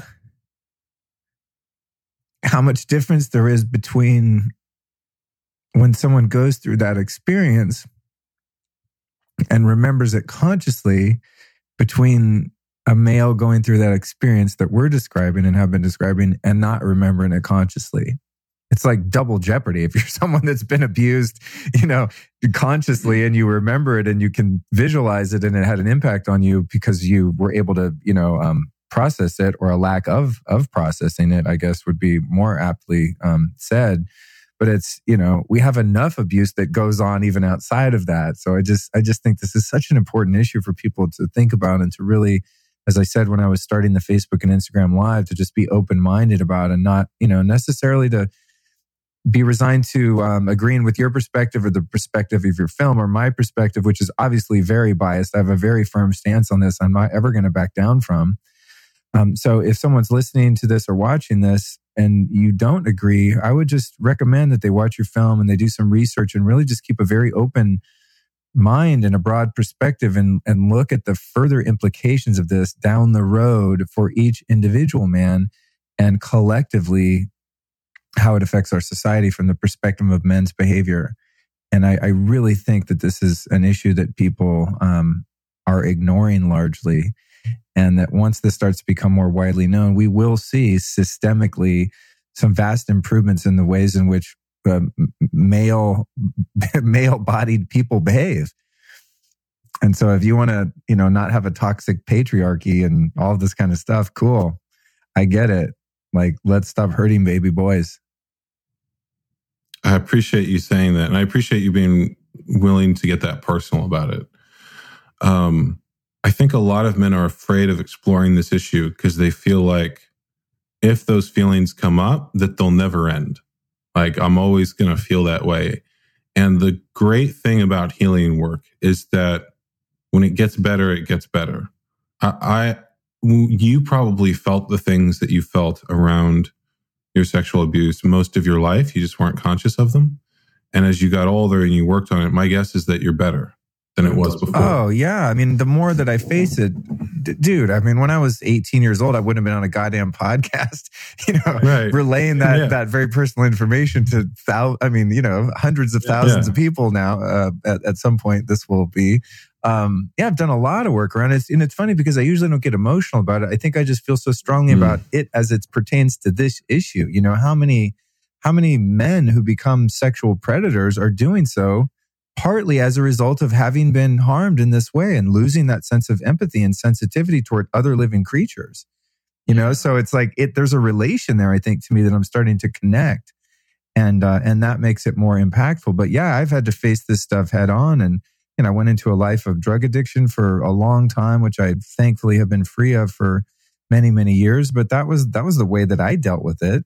I just I could not process those experiences without anesthesia. And my anesthesia was marijuana, cocaine, heroin, crack, crystal meth, you know, you name it. That, I mean, that's the shit that I had to do to just be able to be in the world and, and largely to suppress those feelings of, of shame and, um, of guilt and not fitting in and feeling different and anger and resentment against having been harmed. And luckily I never became a predator myself or was violent or things like that, but I was, I inflicted a lot of self pain and self injury um, mm. It was my mm. my pain was more directed inward, and I sort of just collapsed in on myself as an adolescent and a, and a young man. And so my healing has been all about facing it and being able to just talk about it and go, hey, it's just it's a thing that happened and you know in a in a weird sense and this might be hard for someone to grasp and this probably could be said to a degree about having gone through the circumcision torture uh, is that it's made me who I am today and I feel really good about who I am. You know, I'm so passionate about these things because I know what it's like and I know what it's like to suffer. And so my life's mission is to alleviate suffering for my fellow humans um, because I know that there are there's answers to be had and there's alternatives available. And so uh, I don't I don't regret any of it, but I would also, you know, if I have a baby boy, the shit's not happening to them. So, you know, the chain yeah. stops with me and I'll do everything yeah. I can to protect them from harm in, in any way because I know what it's like to live uh, life as someone who's experienced that shit. I feel that my I that is an excellent mission, and mine is to change human consciousness to raise it. And I, you know, people will say, "Oh, don't you have something better to focus on?" And it's like, no, this is the most important issue. Um, if you change this, if you shift it, then you change men's relationship to themselves, their relationship to their sexuality. You change the relationship between men and women. You have people who are working on every other issue with less trauma and more pleasure and more connection to one another. I think that our experiences early in life shape the rest of our life. And if you can shift that, everything else changes. And people may not ever know the change that's happened. They may not ever realize how much those early experiences affected them. But if you shift them, other things in the world will start to shift. And you know, I, I, really appreciate what you said earlier about toxic masculinity and femininity and and consent because one of the things I've heard about this issue is that this teaches men in their first shared sexual experience and in, the, in their relationship to their mother, the, the, the relationship that all other relationships with women will be patterned on, that if you're bigger and stronger than someone else, you get to do what you want to their body. Like that is a huge, profound lesson to teach a man on his first day of life, in his first sexual experience, in his first relationship to a woman. And then we wonder why men are the way that they are in the West. Um, you know, I think if you're someone who is concerned about consent, if you are concerned about gender equality, this should be your number one issue. Because if you, you know, people say, oh, you have to teach men not to rape. Well, where did they learn it? Who taught them? men are surrounded by women for the first 20 years of their life. They have a mother. Very often it's just a mother. It's single mothers now. They have teachers that are predominantly female. The nurses are predominantly female. This is something that women teach men. And if women want, they could teach men something different at any point. That's really interesting. I've actually pondered that too. And I'm, you know, like, I'm always careful not to get too deep into social and political issues and things like that because I, I honestly don't feel adequately equipped to deal with many of them. And I don't know that my perspective. I mean, we're, we're already pretty deep. We're so. pretty deep in the woods here, but um, it's interesting because I was raised predominantly by women and and they did the best they could. And I you know, I love my mom. She did she did as good a job as she could possibly do and as as my dad did. But as a man, the you know, and I learned so many great things from her. I mean, just caring about people and not being racist and not being sexist. And, you know, she was very liberal and was from Berkeley. And so I hold those ideals to this day. And I think I'm a pretty fair minded person and I care about people and I have a sense of love and compassion for people that's abundant. And I credit my mom for that. But when it comes to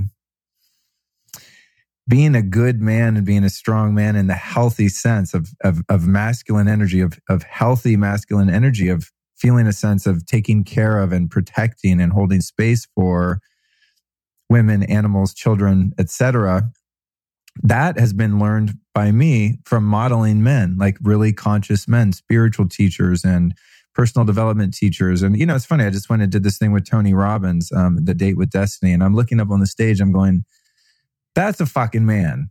You know, a man that's full of love, but is yeah. also strong and doesn't give a shit what people think and is just living his life and is not politically correct. And, you know, like him or not, he's having a very positive impact on the world. And I happen to agree with, you know, his perspective on things and benefited a lot from what I was able to learn. But it's like, man, the world could really, or our culture could really use more men that are in touch with actual healthy masculinity, which is strong and noble and honorable.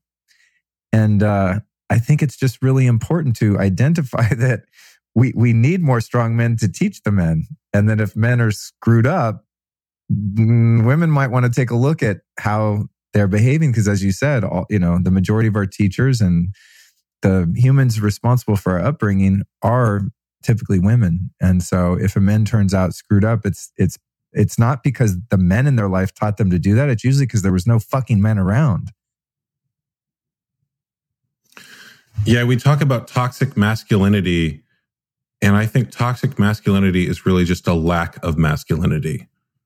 There is this idea that the solution to what we call toxic masculinity is to somehow do away with masculinity. And uh, toxic masculinity is really just the absence of something, not the presence of something.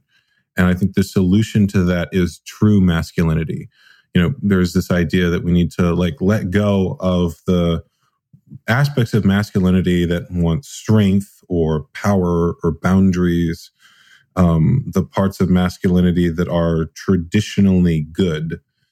And I don't think that those are bad. I think what we need to do is add to them the capacity for empathy and awareness. And, you know, Elliot Hulse, who's someone else I've spoken to about this issue, he likes to talk about how masculinity is the combination of tenderness and aggression. And you'll notice that many people who say, well, we need to change masculinity, they have a split between these two. It's like, well, we just need to focus on the tenderness and ignore all that aggression stuff. And traditional masculinity is like, we need this aggression and like forget all that tenderness stuff. And I think the reality is you want both. And if you can have both, if you can have that strength with that awareness, that's incredibly powerful. And I think that both of those integrated, united is the solution to what we call toxic masculinity. That's very well said. Thank you for for summarizing the thought that I was trying to articulate. Very well said. Um, I, there's a guy that I've interviewed a couple times named John Wineland, and he's a, a, kind of a relationship teacher and teaches a lot about the polarities of masculine and feminine. And he talks about this quality of um, of the masculine, which is fierce love. You know, and it, it it's a balance. There's love, but there's also you running in a burning building and rescuing everyone. That's not, oh, wishy washy. I don't know. It doesn't really feel good to like run in that building right now. I don't know. Like, could be dangerous. no, you fucking, uh, the ma- I mean, and I've experienced this in my own life. I had, I remember the weirdest thing happened. I was like, oh, 20 years old, 22, 20, 21, 22 or something. I was in Hollywood and, you know, in the drug years, I was no pillar of, uh, you know, mental health or any kind of masculinity of any kind, toxic or otherwise. But anyway, one day I'm walking out of my apartment with my girlfriend and I look across the street and it just happened in a flash, but I saw these three uh, older teenagers carjacking this Domino's pizza delivery guy, this older Latino guy, and they were dragging him out of the car and like carjacking him.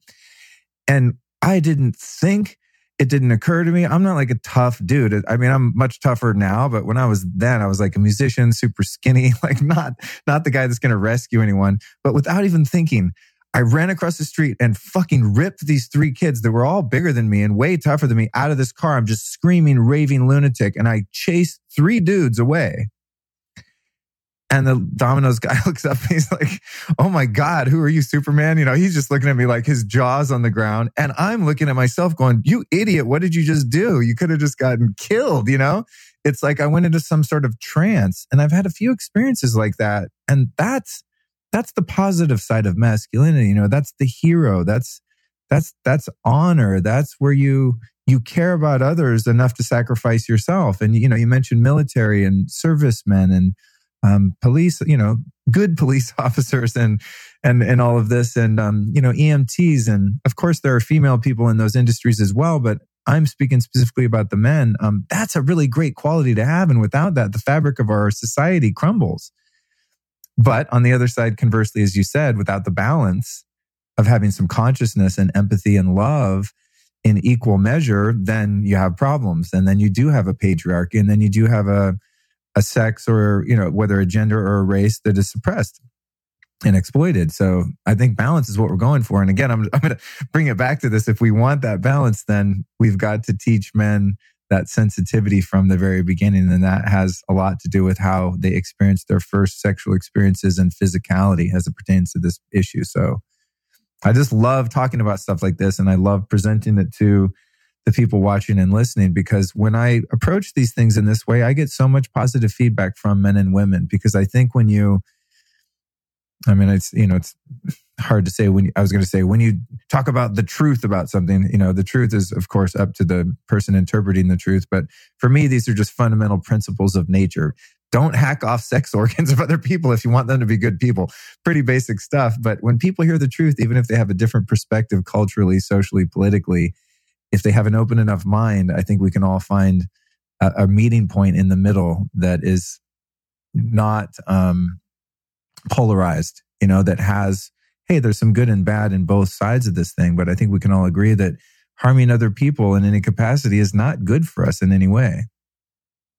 So that's my soapbox. I'm stepping off it now. you're you're the guest. You're supposed to be the one with the soapbox, but I'm just so passionate about your project and your and your mission. It's just it excites me that you know people are having the courage and and also I have to give Netflix credit, dude. Your somewhat conformist um, sort of platform, you know, in in many ways, and you're way outside of the box here. And uh, I'm just stoked that they we're able to open up space for you and allow this message to get through too, because obviously most people are going to get their video media, I think, from Netflix now. Yeah, I, I'm really glad that that came through. And it's something that I deliberately did not talk about right up until it happened. Um, because, uh, you, in case you know, the Netflix version, some of the scenes of the circumcision are blurred. So we had to blur that for them since it's a technically a television platform. And so I, I we were kind of going back and forth about how much of that we'd have to do. And there's a little part of me is worried, like, well, it's supposed to start on the 16th, but are they going to ask for more at the last minute? Um, and so, and, and on top of that, I knew uh, there was a, um, someone I know, Cassie Jaye, who did a film called The Red Pill about men's rights. Oh, I love that. I was going to mention yeah. that. I love that film. So she had the same distributor that I do.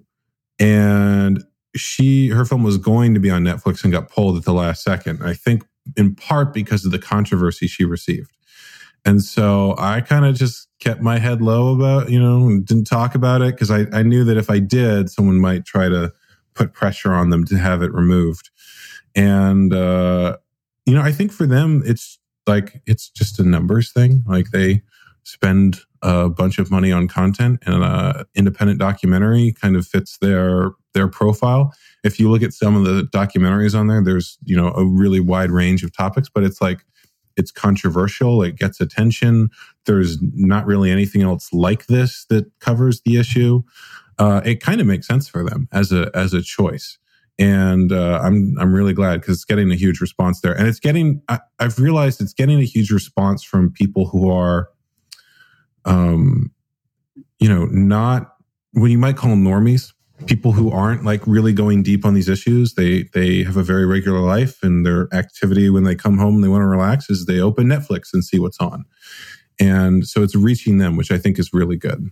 Good. That's huge dude. Yeah. Yeah it's huge. Yeah. i'm so glad that you're able to infiltrate the mainstream with with stuff like this because it is provocative. I mean just the title just having the word circumcision anyone that reads English is going to be like, what the hell is this? And right. click on it. I mean, it's just, there's, there's kind of, it just really is sticky in that way, in the best sense. Um, no pun intended. So I'm, I'm just so happy for you. And I, you know, appreciate your courage, dude. And like your friend that made the, the movie, The Red Pill, I know she got a rash of shit and she's just simply saying, and by the way, I highly recommend the movie, The Red Pill um, is very misrepresented and misunderstood. If you actually watch it, she's just going like, "Oh, hey, there's actually social issues that affect men too. They're not right, all right. assholes."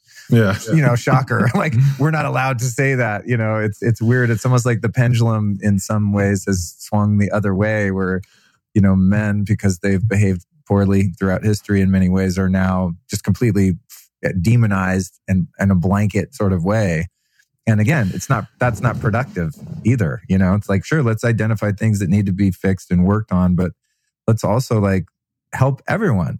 And, and so, you know, I, I really respect people that put themselves out there. And what's interesting about her story, you know, is that she was an ardent feminist.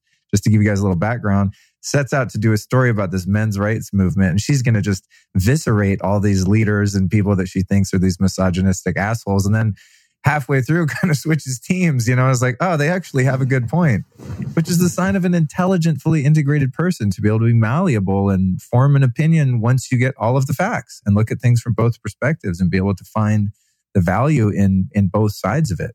You know, if we had more of that in the political climate, we'd be a lot healthier country and cultural. We're so polarized now. It's it's fascinating to watch.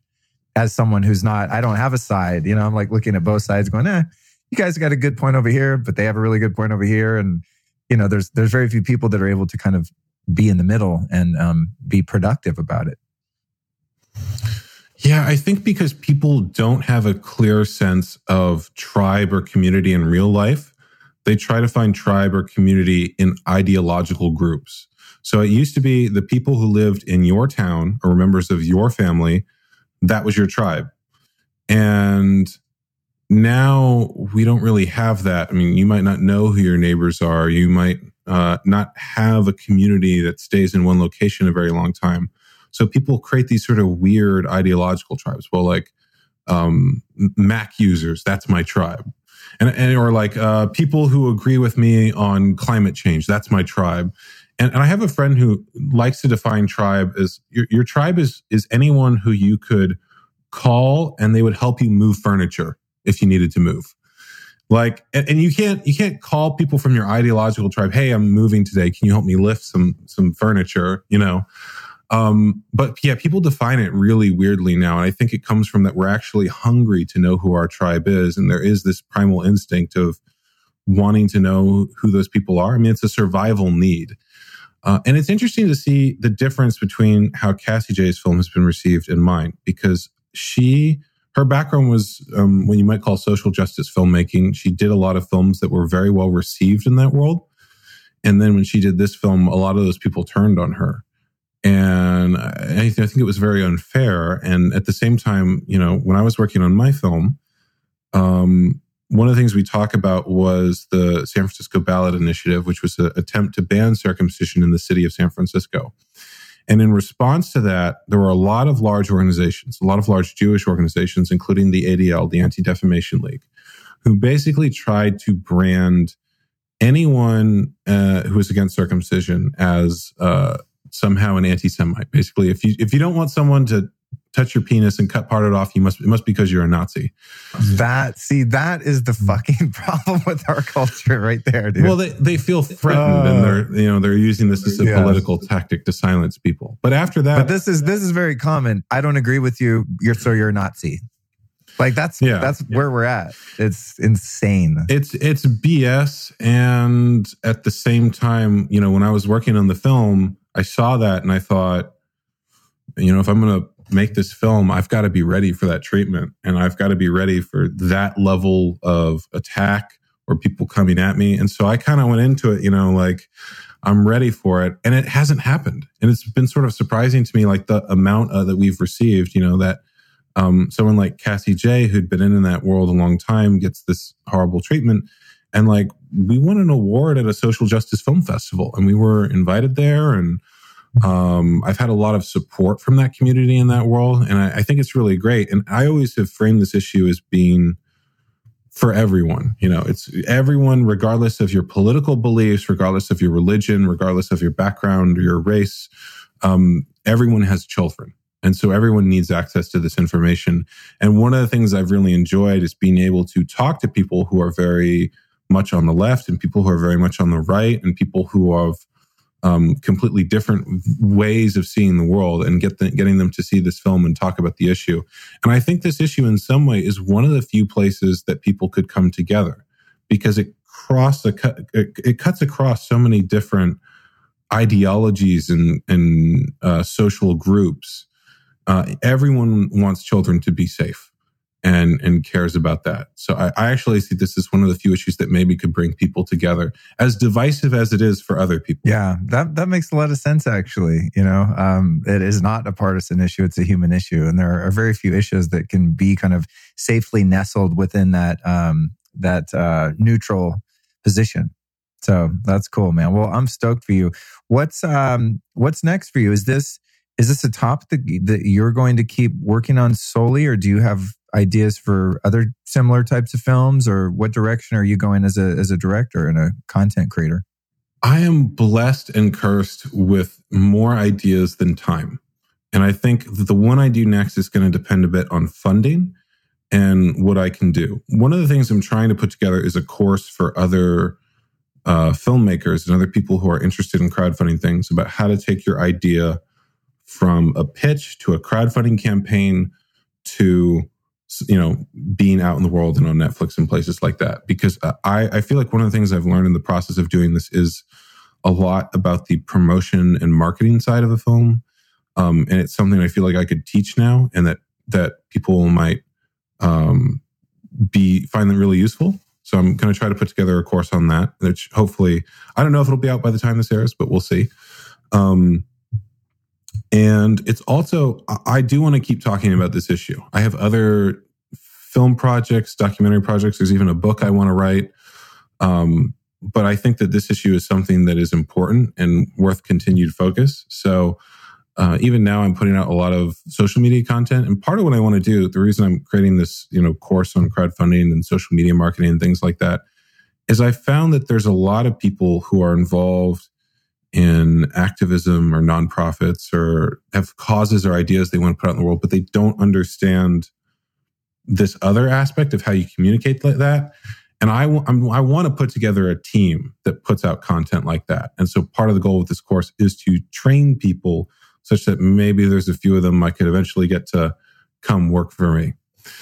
Um, so that's the the goal there. And then there's a uh, dude, I think that's a brilliant idea. The the course to teach people how to do that, because think of how many you know budding directors and writers have great ideas, like your idea to cover this this niche topic, but have no idea how to actually formulate that.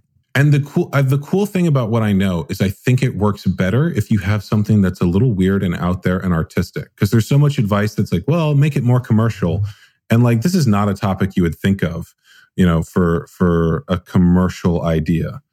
But I think that there's actually a larger market for that stuff. So that's a focus. Um, and then there's like a dozen other ideas. There's like a young adult fantasy novel I want to write. I want to do a project on the issue of neurodiversity, which could be a whole other podcast.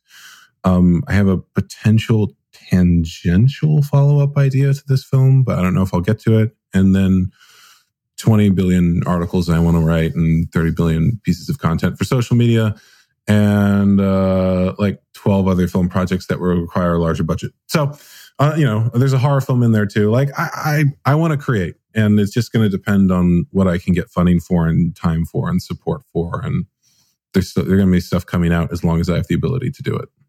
But. Is there any impedance to living in Austin as you do? Uh, do you see yourself, you know, if you want to go, you know, deep into the film world of having to live in LA, or are we are we a, a mobile enough society now where you can do what you want to do from there? I'm just curious because I've been in LA for 30 years and lived here for most of that because of an industry that's here. And uh, I want to make an escape, but I'm always like, I don't know, can I do what I do elsewhere?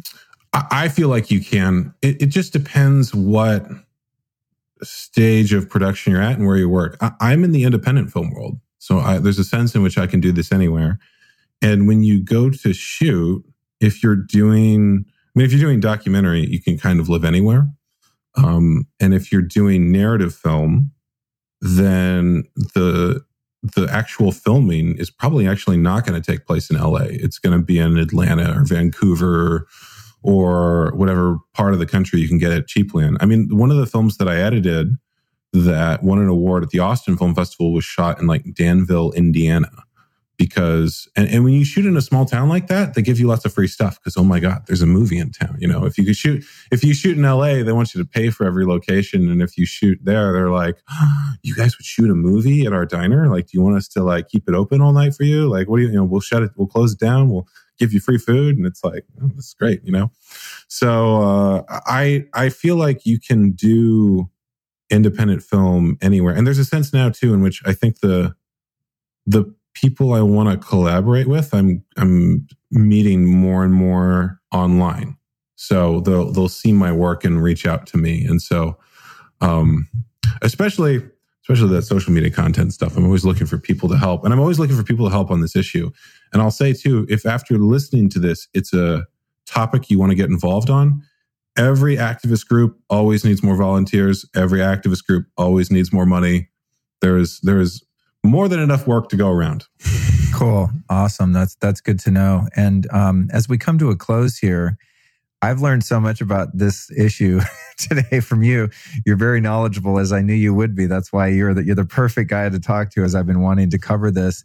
However, I'm sure you've learned from some other brilliant people yourself. Who are three teachers or teachings that you might be able to point our audience to go learn from as well? So specifically on the topic of circumcision. No, just any any anything really. I mean, uh, philosophy, uh, anything you think that is exciting to you that's really formed who you are as a person, or the topic at hand. Sure, it's open. Sure. I'll do both. I'll do on circumcision and then just life in general. On circumcision, uh, the academic Brian Earp has written a lot on this subject and it's really good. He's uh, studied at Oxford and Yale and is very knowledgeable. If you want something that is both uh, more humorous, more angry, and a little bit conspiratorial at times, I would recommend checking out Eric Clopper's work. He did a, a a, a stage show at Harvard called Sex and Circumcision, a Love Story. And he's Jewish, but he also gets into the stuff about Jewish circumcision that I think is it's really controversial. I think it might offend some people, even in your audience, but he's a Jewish man expressing his perspective on the issue. So he has some very strong words. Dude, and, dude, dude, real, real quick. So, something that I didn't put in my notes, but I wanted to ask you as it pertains to that and hold off for your third recommendation. Okay. I saw some crazy YouTube video a little while ago. I think perhaps even before, yeah, I think it was even before I saw your film. And it was just talking about different religious practices and stuff. I don't even know the name, but it was, it was pretty hardcore. I mean, almost maybe it was kind of anti Semitic even like i know a lot of stuff gets labeled as that that's not but it was just kind of like oh this is why this religion sucks basically um, and they were talking about how in some of the um, circumcision procedures how the rabbis would actually like go down orally and suck the blood out is that a made up thing or has that happened before is that part of the deal mm-hmm. in certain orthodox um, that is that is real that's real, and that's called Metzitzah B'peh. It is uh, literally it translates to uh, oral suction, I believe. So, and in traditional Orthodox Jewish cir- circumcision, when they perform the procedure, after they cut it off, the mohel, which is the ritual Jewish circumciser, will suck blood out of the child's uh, wounded penis. So that's a real thing. It's it's you know it's one of those things where if you made that up, you would absolutely be accused of anti Semitism. But at the same time, you're also not allowed to criticize it because people will tell you you're anti Semitic for criticizing that or even bringing it up. And in New York, there was a case where a mohel, a Jewish ritual circumciser, gave a child herpes doing that. So he had a herpes sore on his lip and then did that to the child, and the child got herpes. And in infants, that can cause death. It's, uh, you know, infants are not able to handle a, a serious sexually transmitted disease like that. Um, and if you want some really dark humor on the subject, I, I, heard someone suggest after hearing that, you know, you have to be careful because when you get circumcised by a mohel, you're not just getting circumcised by that mohel, you're getting circumcised by everyone that mohel's ever been with. Oh, God. Human beings are just so weird. And I'll just say that. I don't care what religion, where you come from, we're weirdos. And I'm including myself in the human race. To me, yeah. that's bizarre, but it's just like you hear something like that and you go, oh, surely that can't be true or that doesn't still happen, right? And um, it's just. And, and, and then the New York Health Department tried to regulate it. Um, and they said, look, can you at least just get parents to sign a form uh, saying they waive liability and something like this could happen? And the Orthodox community, which is very powerful, said, no, that's our religion. You absolutely can't regulate it. So this is something. This part of the practice still happens. Yeah, it's it's not done. You know, many unless the circumcision is done in a religious setting with certain prayers, it's not a. It has no value in Judaism. So there's a lot of Jewish parents who do it in the hospital just because they don't really they're not that religious and they, they don't understand that their religion that well. Um, and in the reform traditions or in the less Orthodox versions, it's not done, but in the Orthodox, it's absolutely done that way. Yeah, I'm glad that I'm glad I covered that because I had it in my mind to ask you about that in the religious portion of the conversation and in the procedure uh, procedural portion. So we snuck that in. Okay, mortifying, totally bizarre. I don't get it. Please, people, stop doing shit like this. Uh, who was your third recommendation? So the third I would suggest is Dr. Ronald Goldman, who is a Jewish psychologist who wrote a book called Circumcision: The Hidden Trauma. And he his book is all about the psychological impact of circumcision. And he also wrote one called uh, Questioning Circumcision: A Jewish Perspective. So his work, if you really want to go deep on the psychological stuff, he's he's kind of written the definitive book on it.